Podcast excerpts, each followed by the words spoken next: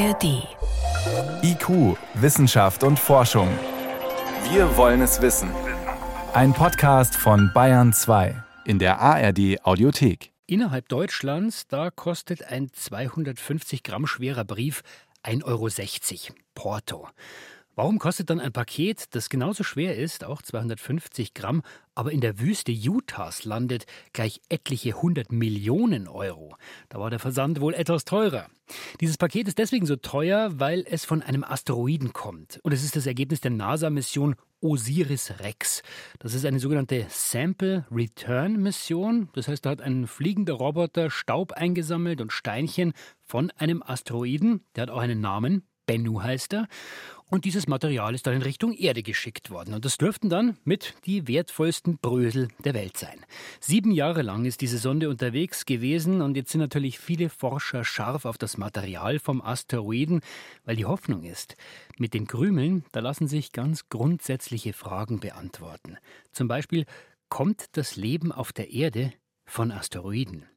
Und mit einem, der diesen Stoff bald auf den Schreibtisch bekommt, da spreche ich gleich, aber erstmal schauen wir zurück, weil die Mission zum Asteroiden Bennu, das ist nicht die erste, die Proben von einem Himmelskörper auf die Erde bringt. Wenn diese Tür aufgeht, dann bekommt man einen Blick auf das bislang vielleicht teuerste Material der Erde. Im sogenannten Lunar Vault der NASA im Houston Space Center in Texas lagern an die 380 Kilogramm Mondgestein auf die Erde gebracht von den Astronauten der Apollo-Missionen in den 60er und 70er Jahren. Und obwohl die Steine schon so alt sind, bringen sie die Augen des Geologen Ryan Seigler immer noch zum Leuchten. Er kümmert sich darum, dass jeder Krümel Mondgestein so gelagert wird, dass nichts kaputt geht und dass die, die das Material wissenschaftlich untersuchen wollen, das bekommen, was sie brauchen. 1969 sind die mit weniger Computerpower als jedes Smartphone heute zum Mond geflogen und haben das überlebt und uns diese faszinierenden Steine mitgebracht. Als Geologe ist das der heilige Gral der Wissenschaft. 380 Kilogramm Mondgestein. Erst mit dessen Hilfe konnte man sehen, dass der Mond wahrscheinlich irgendwann bei einem Zusammenstoß aus der Erde herausgeschleudert worden ist. Es lieferte Hinweise darauf, wie der Mond schließlich kalt geworden ist, seine Kruste gebildet hat, aber auch, wie seine Umlaufbahn wohl entstanden ist und was das mit den Bahnen anderer Himmelskörper wie Asteroiden und Kometen zu tun hat. All diese Geschichten lassen sich aus dem Gestein herauslesen. Und auch heute noch ist es extrem wertvoll, sagt Seigler, weil die wissenschaftlichen Geräte viel mehr können als damals. Science instruments are four, five, six generations more sensitive, and we can do more with the milligram than we could do with the gram back then.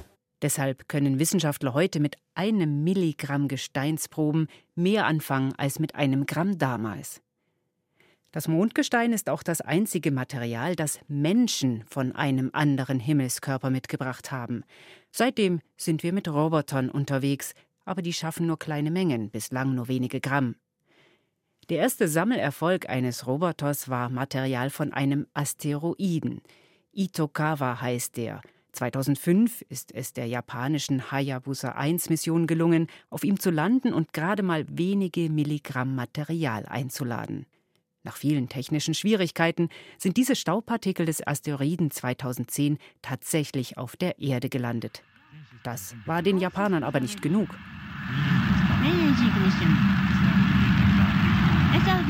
Und deswegen haben sie Hayabusa 2 gestartet. 2014 ist diese Sonde losgeflogen. Abholziel der Asteroid Ryugu. Weil das Landen dort aber nicht so einfach war wie geplant, hat es bis 2019 gedauert, um Gesteinsproben zu sammeln. Und auch dieses Päckchen ist auf die Erde zugestellt worden. An Bord waren immerhin 5,4 Gramm Asteroidenmaterial, mehr als ein Stückchen Schokolade wiegt. Aber dann wird es schon dünn, was Material aus dem All anbelangt.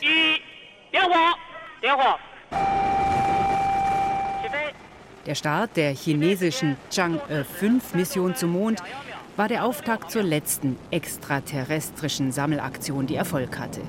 Ein chinesischer Roboter ist dazu auf dem Mond gelandet und hat Gestein mitgenommen.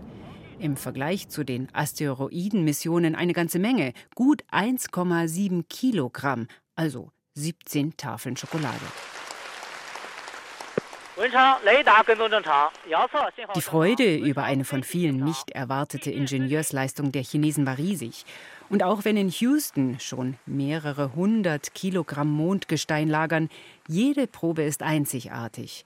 Und die Hoffnung, bislang nicht bekannte Details aus dem Gestein zu kitzeln, immer noch groß. Und so bleibt als letztes nur noch eine bislang nicht beendete Sample Return Mission zu erwähnen, die dann das wohl bislang wertvollste Material zur Erde bringen soll, und zwar von unserem Nachbarplaneten, dem Mars. Der NASA-Roboter Perseverance fährt seit Anfang 2021 auf dem Mars herum und bohrt Proben aus möglichst unterschiedlichem Gestein heraus. Die ersten davon sind schon in kleinen Röhrchen verpackt auf der Marsoberfläche abgelegt worden. Für die Ingenieure ein großer Erfolg. Bis diese Röhrchen allerdings zur Erde versandt werden können, werden wohl noch Jahre vergehen. Denn es gibt zwar Pläne, zum Mars zu fliegen, die Proben vollautomatisch aufzusammeln und von dort wieder zu starten, aber bislang ist die Technik dafür noch nicht so weit. Wenn es aber in den frühen 2030er Jahren klappen sollte, dann würden wir die Tür zu einer neuen Welt aufstoßen. Wir hätten erstmals die Chance, ursprüngliches Gestein eines anderen Planeten unters Mikroskop zu legen. Die Proben vom Mars sind dann mit einer Lieferzeit von eineinhalb Jahrzehnten und Versandkosten von geschätzten 9 Milliarden Euro das aufwendigste Paket der Welt. Also ein kleines Stückchen Weltraum in den Händen halten, das ist der Traum vieler Wissenschaftler, weil Gestein von anderen Himmelskörpern, ja, das ist so eine Art Zeitkapsel. Wenn man die genau anschaut, dann kann man die Geschichten aus dem frühen Universum entschlüsseln. So zumindest ist es die Hoffnung von vielen Forschenden. Einer von ihnen ist der Geowissenschaftler und Astrochemiker Professor Frank Brenker von der Goethe-Universität in Frankfurt. Er bekommt demnächst einen Teil dieses Päckchens vom Himmel auf den Schreibtisch vom Asteroiden Bennu. Ja, was ist das für ein Gefühl, Herr Brenker, wenn man solche Steinchen bekommt? Ja, aus unserer Erfahrung heraus ist das immer sehr aufregend, äh, wenn man dann am Ende es wirklich in der Hand hält, es aufmacht und den ersten Blick wirft auf dieses Material. Also wir hatten das ja in der Vergangenheit ja schon mit anderen Materialien, von Kometen, interstellaren Staub oder auch jetzt schon von einem anderen Asteroiden. Und das ist immer spektakulär, das erste Mal in der Hand zu halten und, äh, wie gesagt, den ersten Blick drauf zu werfen. Die Kapsel landet im September 2023. Wie lange dauert es denn, bis das dann bei Ihnen am Schreibtisch landet? Das wird in diesem Fall relativ schnell gehen. Wir haben schon sehr konkrete Termine genannt bekommen. Also am 18. Oktober wird es losgeschickt und äh, wird dann hoffentlich zwei Tage später bei uns äh, ankommen und wir werden dann auch direkt messen fahren. Wenn alles glatt gegangen ist, dann hat diese Sonde ungefähr 250 Gramm äh, von diesem Asteroidenmaterial auf die Erde gebracht. Zweieinhalb Tafeln Schokolade, das ist nicht gerade viel. Ja, es ist viel, viel mehr als bisher zurückgebracht wurde. Wir mussten in der Vergangenheit mit deutlich weniger Material auskommen. Wobei man fairerweise sagen muss, mit den Materialien und mit den Techniken, mit denen wir arbeiten, ist das schon extrem viel. Also wir waren eigentlich auch mit kleinen Krümeln schon zufrieden, konnten da schon relativ viel rekonstruieren und, und äh, unsere Messungen durchführen. Und eigentlich stellen uns eher die großen Proben inzwischen vor große Herausforderungen. Weil wir messen ja immer mit sehr hoher Ortsauflösung und wenn man dann Körner hat, die groß sind, dann bedeutet das einfach mehr Messpunkte, mehr Ergebnisse und die müssen dann auch verarbeitet werden. Müssen Sie die Krümel eigentlich so lassen, wie sie sind, oder dürfen Sie die auch kleiner machen, zerstören, zerbröseln? Das ist unterschiedlich. Es gibt äh, Körner, die von Labor zu Labor wandern und die werden nur von der NASA selber präpariert und dann von einem Instrument zum nächsten geschickt mit unterschiedlichen Methoden an der gleichen Stelle gemessen. Da dürfen wir nichts dran verändern. Aber es gibt jetzt in der ersten Runde von Körnern, die wir bekommen, dürfen wir das auch einbetten und polieren und bearbeiten. Dieses Material, haben wir schon gehört, kommt vom Asteroiden Bennu. Den hat ja diese Sonde erstmal zwei Jahre lang umkreist, vermessen mit zig Spezialkameras, wirklich ausführlich angeschaut. Was wollen Sie denn jetzt noch zusätzlich herausfinden, wenn Sie das unter Ihr Mikroskop legen? Ja, das haben eigentlich Untersuchungen gerade auch von Material des Asteroiden Ryu gezeigt, äh, dass das einen riesen Unterschied macht, ob man Messungen aus dem Weltall durchführt oder ob man diese Dinge im Labor hat. Selbst die gleichen Messtechniken liefern zum Teil andere Ergebnisse. Aber was noch viel entscheidender ist, ist, wir können mit Messtechniken arbeiten, die man eben nicht huckepack auf einer Raumsonde mitnehmen kann. Weil sie zu groß sind. Weil die Instrumente zu groß und zu komplex sind, genau, weil man einen Schritt äh, Probenpräparation auch braucht. Und das ist eigentlich das, was noch größer ist. Das kann man einfach nicht unterwegs machen. Können Sie uns ein Beispiel nennen? Also was wäre so eine Untersuchungsmethode? Wo schaut man da genau hin? Ja, wir benutzen zum Beispiel Transmissionselektronenmikroskopie. Dafür muss die Probe dünner sein als 100 Nanometer. Das heißt, wir brauchen spezielle Techniken, die diese Probe auf diese Dicke bringen. Oder das funktioniert es nicht. Und damit können wir aber die Strukturen entschlüsseln im Detail. Und diese Informationen liefern uns Eckdaten über die Entstehung des Materials, über seine Geschichte, also welche Temperaturen das Material gesehen, Gab es mal einen Impact auf der Oberfläche? Lag das Korn überhaupt auf der Oberfläche? Also sehen wir Einwirkungen von kosmischer Verwitterung. Und das geht halt nur auf der Nanoskala und dafür müssen wir diese Proben vorher präparieren. Und das können wir im Weltall nicht machen. Jetzt heißt es immer, Herr Brinker, wenn wir die Asteroiden verstehen, dann lernen wir auch was über unseren Ursprung. Also nicht nur unser Sonnensystem, sondern auch von der Erde. Was heißt das genau? Ja, das sind ganz zentrale Informationen und das liegt daran, dass die Erde ja eine heiße Aggression gesehen hat, also eine heiße Entstehung, bei der sehr viel Material auch verloren gegangen ist. Also leichtflüchtige Elemente sind ins Weltall entwichen. Und das bedeutet für uns auch, die Erde hätte wahrscheinlich gar keine Ozeane, kein freies Wasser auf der Oberfläche, wenn nicht zu einem späten Zeitpunkt noch Asteroiden auf die Oberfläche eingeschlagen wären und dann Wasser und organische Bestandteile mitgebracht haben. Und deshalb ist es natürlich total wichtig, jetzt sich diese Bestandteile anzugucken in ihrer Urform. Ja, wir schauen ja hier, Sie haben den Begriff Zeitkapsel ja schon erwähnt, dass wir hier so weit zurückgucken können, dass wir in diese Entstehungsphase schauen und uns jetzt angucken können, wie haben denn diese Asteroidenbruchstücke ausgesehen oder die Asteroiden ausgesehen, die auf die Erde eingeschlagen sind, in dieser Frühphase, die dann dazu geführt haben, dass wir auf der Erde zum einen Lebensräume geschaffen haben mit freiem Wasser, zum anderen aber auch möglicherweise Bausteine für Leben mitgebracht haben. Und deshalb sind diese Asteroiden so entscheidend für all die Prozesse, die wir auf der Erde heute sehen. Jetzt könnte man ja sagen, gut, Asteroiden, man braucht ja nur auf der Erde rumlaufen und man findet viele Bruchstücke von solchen Asteroiden auch in Form von Meteoriten. Muss man da überhaupt diesen Aufwand treiben, wirklich ins All zu fliegen? Warum nimmt man nicht einfach die, die auf der Erde gelandet sind? Da gibt es doch genug. Ja, wir finden relativ viele Meteorite auf der Erde, das ist richtig.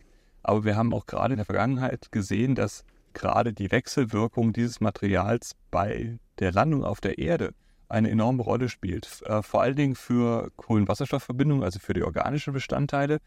Da macht es schon einen riesen Unterschied, wenn dieses Material durch die Atmosphäre saust und da zum Teil ja wirklich erheblich erhitzt wird auch, dann sehen wir gerade bei den organischen Bestandteilen sehr, sehr starke Veränderungen. Und dann fallen die zur Erde und dann ist es ja so, selbst wenn man das gesehen hat, dass die gefallen sind, dann findet man die ja nicht zwangsläufig sofort. Das heißt, da vergeht ein bisschen Zeit. Möglicherweise hat man schon so ein bisschen, wenn es in der Wüste irgendwo liegt, vielleicht ein bisschen Frühnebel. Aber wenn man Pech hat und, und es landet in einer anderen Region, dann regnet es vielleicht auch schon. Und das führt zu solchen erheblichen Veränderungen des Materials, also gerade von den Bestandteilen, die empfindlich sind, wie organische Bestandteile, dass wir nachher nicht mehr ganz sicher sein können, ob die Informationen, die wir dann erhalten, wirklich alleine vom Asteroiden stammen oder ob wir dann schon eine Wechselwirkung mit der Erde sehen. Ein gutes Beispiel dafür ist, wir kennen organische Bestandteile aus Meteoriten, auch in einer ähnlichen Klasse, wie der Asteroid jetzt ist. Mhm. Und wir sehen dort bei den organischen, also bei den Aminosäuren, sehen wir dort ein starkes Vorherrschen linksdrehender Aminosäuren. Da wir ja wissen, dass Lebensformen auf der Erde ausschließlich linksdrehende Aminosäuren benutzen, ist das halt eine ganz wichtige Information. Nun wissen wir aber nicht, ob dieses Vorherrschen oder dieser Überschuss an linksdrehenden Aminosäuren tatsächlich ein ursprüngliches Signal ist, was auf dem Asteroiden schon angelegt wird, und damit halt Konsequenzen hat, nicht nur für die Erde, sondern auch für alle anderen möglichen Lebensräume in unserem Sonnensystem, oder ob das etwas ist, was einfach ein nur ein scheinbares Signal ist, weil wir schon eine Wechselwirkung sehen mit der Atmosphäre oder mit anderen organischen Bestandteilen auf der Erde. Das heißt, im Wesentlichen könnte man dann feststellen, ob, naja, nennen wir es mal die Bausteine des Lebens von Asteroiden kommen. Absolut, das ist eine der, der wichtigsten und drängendsten Fragen dabei. Also wir wissen, dass wir eine sehr, sehr komplexe Organik schon haben auf Asteroiden, die sehr, sehr früh angelegt werden, also die wirklich extrem komplex sind. Also wir kennen bei manchen Meteoritenproben finden wir Zehntausende von verschiedenen organischen Verbindungen. Wir haben Proben, bei denen wir 70 verschiedene Aminosäuren gefunden haben, inklusive einiger Bausteine, die wir für unsere DNA brauchen. Das heißt, diese Komponenten scheinen da zu sein. Aber das ist eine so wichtige Frage, dass wir uns da wirklich sicher sein müssen. Und deshalb ist es wichtig, dass wir hier völlig ungestörtes Material jetzt auf die Erde bekommen, wo wir wirklich auf die Prozesse des Asteroiden schauen und dann wirklich jetzt festnageln können, ist es wirklich so, dass diese Asteroiden die kompletten Bausteine für Leben liefern. Wenn das so ist, und das ist halt die Konsequenz daraus, dann brauche ich nur noch irgendwie einen geeigneten Lebensraum und dann ist es unweigerlich so, dass sich dort sehr höchstwahrscheinlich Lebensformen bilden. Damit ist die Jagd nach Leben im Sonnensystem, äh, bekommt damit natürlich nochmal eine andere Relevanz. Und können wir uns das so vorstellen, dass das auch die Erkenntnis wäre, die Geschichte, die in dieser Zeitkapsel, in diesen Krümeln steckt, die Ihnen dann vor Aufregung den Puls höher schlagen lässt? Ja, das ist sicher ein ganz, ganz wichtiger Aspekt dabei. Für uns ist es ja so, wir selber, wir arbeiten nicht an den organischen Bestandteilen, sondern wir haben ja eine relativ viele verschiedene Gruppen, die in der Welt an verschiedenen Techniken arbeiten, also jeder hochspezialisiert auf sein Gebiet. Und unsere Aufgabe ist es, die Randbedingungen zu rekonstruieren. Also wenn wir jetzt sehen, okay, dieser Asteroid ist in der Lage, die Bausteine des Lebens zu erzeugen, dann müssen wir, müssen wir natürlich auch wissen, wie kommt es denn überhaupt dazu? Ja, es ist also, welcher Prozess führt denn dazu, dass man genau diese organischen Bestandteile bekommt. Also die Vorgeschichte. Genau, diese Vorgeschichte rekonstruieren wir. Das heißt, wir schauen, wie kommt es denn überhaupt zu dem heutigen Zustand des Asteroiden? Also was für eine Geschichte hat er hinter sich? Also wie stark wurde der geheizt? Wie hat er sich verändert mit der Zeit? Gab es große Einschläge auf der Oberfläche, die möglicherweise wichtig sind, äh, bestimmte Bestandteile überhaupt zu erzeugen?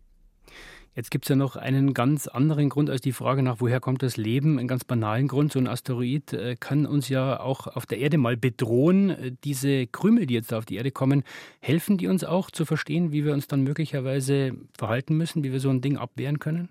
Ja, das ist sicher auch eine der Hauptaufgaben, die äh, damit verfolgt werden. Und was man tut, auch an diesen kleinsten Krümeln, wir werden auch die physikalischen Eigenschaften dieses Materials untersuchen. Also die Härte, die Widerstandsfähigkeit, die Brüchigkeit, die Dichte. Und äh, diese Eckdaten brauchen wir, wenn wir erfolgreich einen Asteroiden abwehren wollen. Jetzt haben wir gehört, 250 Gramm kommen im Optimalfall auf die Erde. Ich habe gesagt, das ist nicht viel. Sie haben gesagt, das reicht uns aus. Trotzdem ein Teil davon, der darf nicht mal untersucht werden. Das macht man bei allen Missionen, dass man hergeht und sagt, okay, wir nehmen einen Teil raus aus diesem System. Ähm, jetzt im Falle von äh, der Osiris-Rex-Mission ist es so, dass man, man hatte geplant mit 60 Gramm. Wie Sie eben schon richtig gesagt haben, ist es wahrscheinlich viel mehr. Man hat dann festgelegt, von diesen 60 Gramm verteilen wir ein Viertel in die Voruntersuchungsphase. Und das wird dann jetzt aktuell verteilt. Ne? Also wir, wir können momentan kalkulieren mit diesen 15 Gramm. Im Prinzip ist es aber so, dass die Geschichte ein bisschen andersrum funktioniert. Das heißt, diese drei Viertel, also diese 45 Gramm, werden auf jeden Fall bei der NASA hinterlegt für künftige Untersuchungen. Das liegt auch daran, dass man natürlich auch davon ausgeht, dass Messmethoden sich äh, verbessern mit der Zeit und, und, man so eine Mission wird man ja nicht äh, zum gleichen Asteroiden definitiv nicht nochmal durchführen. Dass man dann, dann künftig in der Lage ist, wenn man dann neue Messmethoden hat, mit denen man neue Ergebnisse erzielen kann und vielleicht noch andere Fragen kriegen, dass man da noch Material zur Verfügung hat. Die werden dann gelagert bei der NASA. Was mehr ist an Material, wir haben eben schon erwähnt, vielleicht 250 Gramm, das ist Material, was uns auch zur Verfügung stehen wird. Also wir werden mehr als genug Material haben für unsere Untersuchungen. Also die Raumfahrtmission, auch wenn sie danach noch weitergeht, die war bislang offenbar ein voller Erfolg. In einem Satz, Herr Brenker, was wäre denn von Ihren Untersuchungsmethoden, was wäre da der große Erfolg? Uns geht es um äh, Anreicherungsprozesse auf dem Asteroiden. Wir wollen herausfinden, welche Prozesse dazu führen, dass man Elemente anreichert auf dem Asteroiden. Die Untersuchungen auf der Oberfläche haben ja ergeben, dass man gerade bei Bennu auch Adern sieht, von Carbonaten zum Beispiel. Und unser Ziel ist es herauszufinden, wie diese Adern entstehen. Und, damit hat man Anreicherungsprozesse und das haben wir auch jetzt bei Ryugu schon zeigen können dass diese Anreicherungsprozesse auch zur Anreicherung von Elementen führen und zum Beispiel von seltenen Erden. Und damit sind wir quasi auf dem Asteroiden schon in einer Phase der Bildung neuer Lagerstätten. Und wenn es soweit ist, wenn die Ergebnisse da sind, dann lade ich Sie jetzt schon wieder ein, zu uns zu kommen, zu IQ und zu berichten, welche Geschichten denn wirklich drinstecken in diesem Asteroidenmaterial. Professor Frank Brinker, Geologe, Geowissenschaftler an der Goethe-Universität in Frankfurt. Er bekommt demnächst ein Päckchen aus dem Himmel, ein paar Krümel Asteroidenstaub direkt auf den Schreibtisch vom Asteroiden Benno. Vielen Dank für das Gespräch, Herr Brenker. Ja, vielen Dank. Und soweit war es das vom IQ-Team für heute. Stefan Geier war im Studio.